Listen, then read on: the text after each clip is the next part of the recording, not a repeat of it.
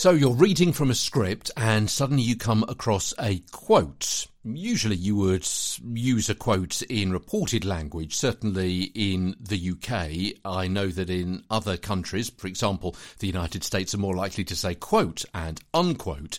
Uh, we're more likely to say so and so and so said that and paraphrase or do it in a uh, third person reported speech rather than use the actual quote. But very often they do come up, uh, not just in news bulletins and news programs, but perhaps in a documentary or maybe e learning or something like that. So, yeah, we'll give you something like And also, sometimes you do need a quote. So, show you how to intonate a quote over the course of the next couple of three minutes. Hello, I'm Peter Stewart. Welcome. After that bit of a rambling introduction to today's episode of Get a Better Broadcast podcast and video voice. Yeah, it, it, it's rare, as I say, that you'll have a direct quote in a script, news or otherwise, but if you do, it indicates that the words must not be changed. Could be for a legal reason, for example. Here we go. He said he had absolutely and categorically no knowledge of the attack on his colleague or it may be to distance yourself, the reader, or your organisation, from the words you're about to say. And called the judge a complete cow. A quote may be in a script to make the line more dramatic or ironic than it would be had you used reported or third person speech. So, compare how you might say these two almost identical sentences. Okay. He told the court he hadn't been in the bar at the time and was at home watching the season finale of Queer Eye. Or you could say, he told the court he hadn't been in the bar at the time and had been at home watching the season finale of Queer Eye. Yeah, you, you, you, you'll, you'll get a sense that that first one sounds a bit more as I say, dramatic, ironic. You're you're you're pointing people to. This is a bit weird. Yeah, you're you you you're asking people to read between the lines a little bit with your tone of voice.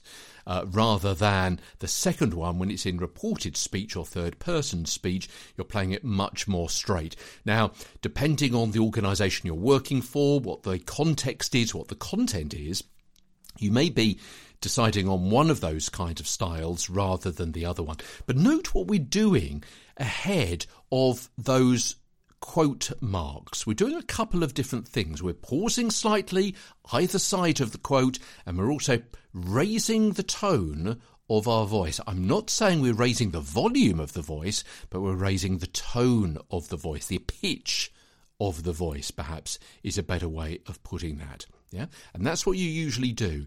You're highlighting that this is a quote. So you could say certainly quote or unquote, either end of it, but this is another way of doing it. So let me go back to one of those uh, previous examples. For example, here we go.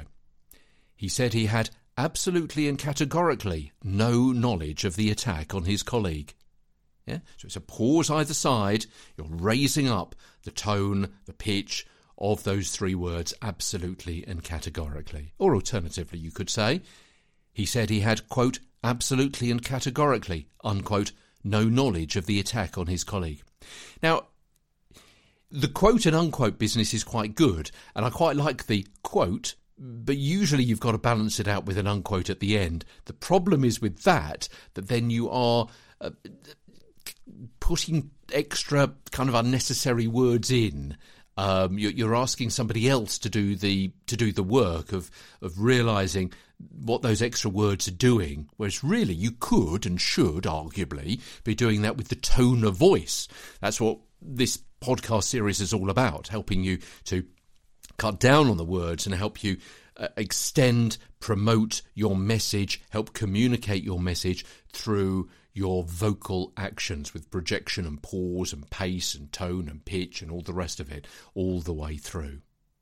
He said he had absolutely and categorically no knowledge of the attack on his colleague. That kind of makes sense. Um, it's just a few more little tricks you can do with your voice when you're reading out loud.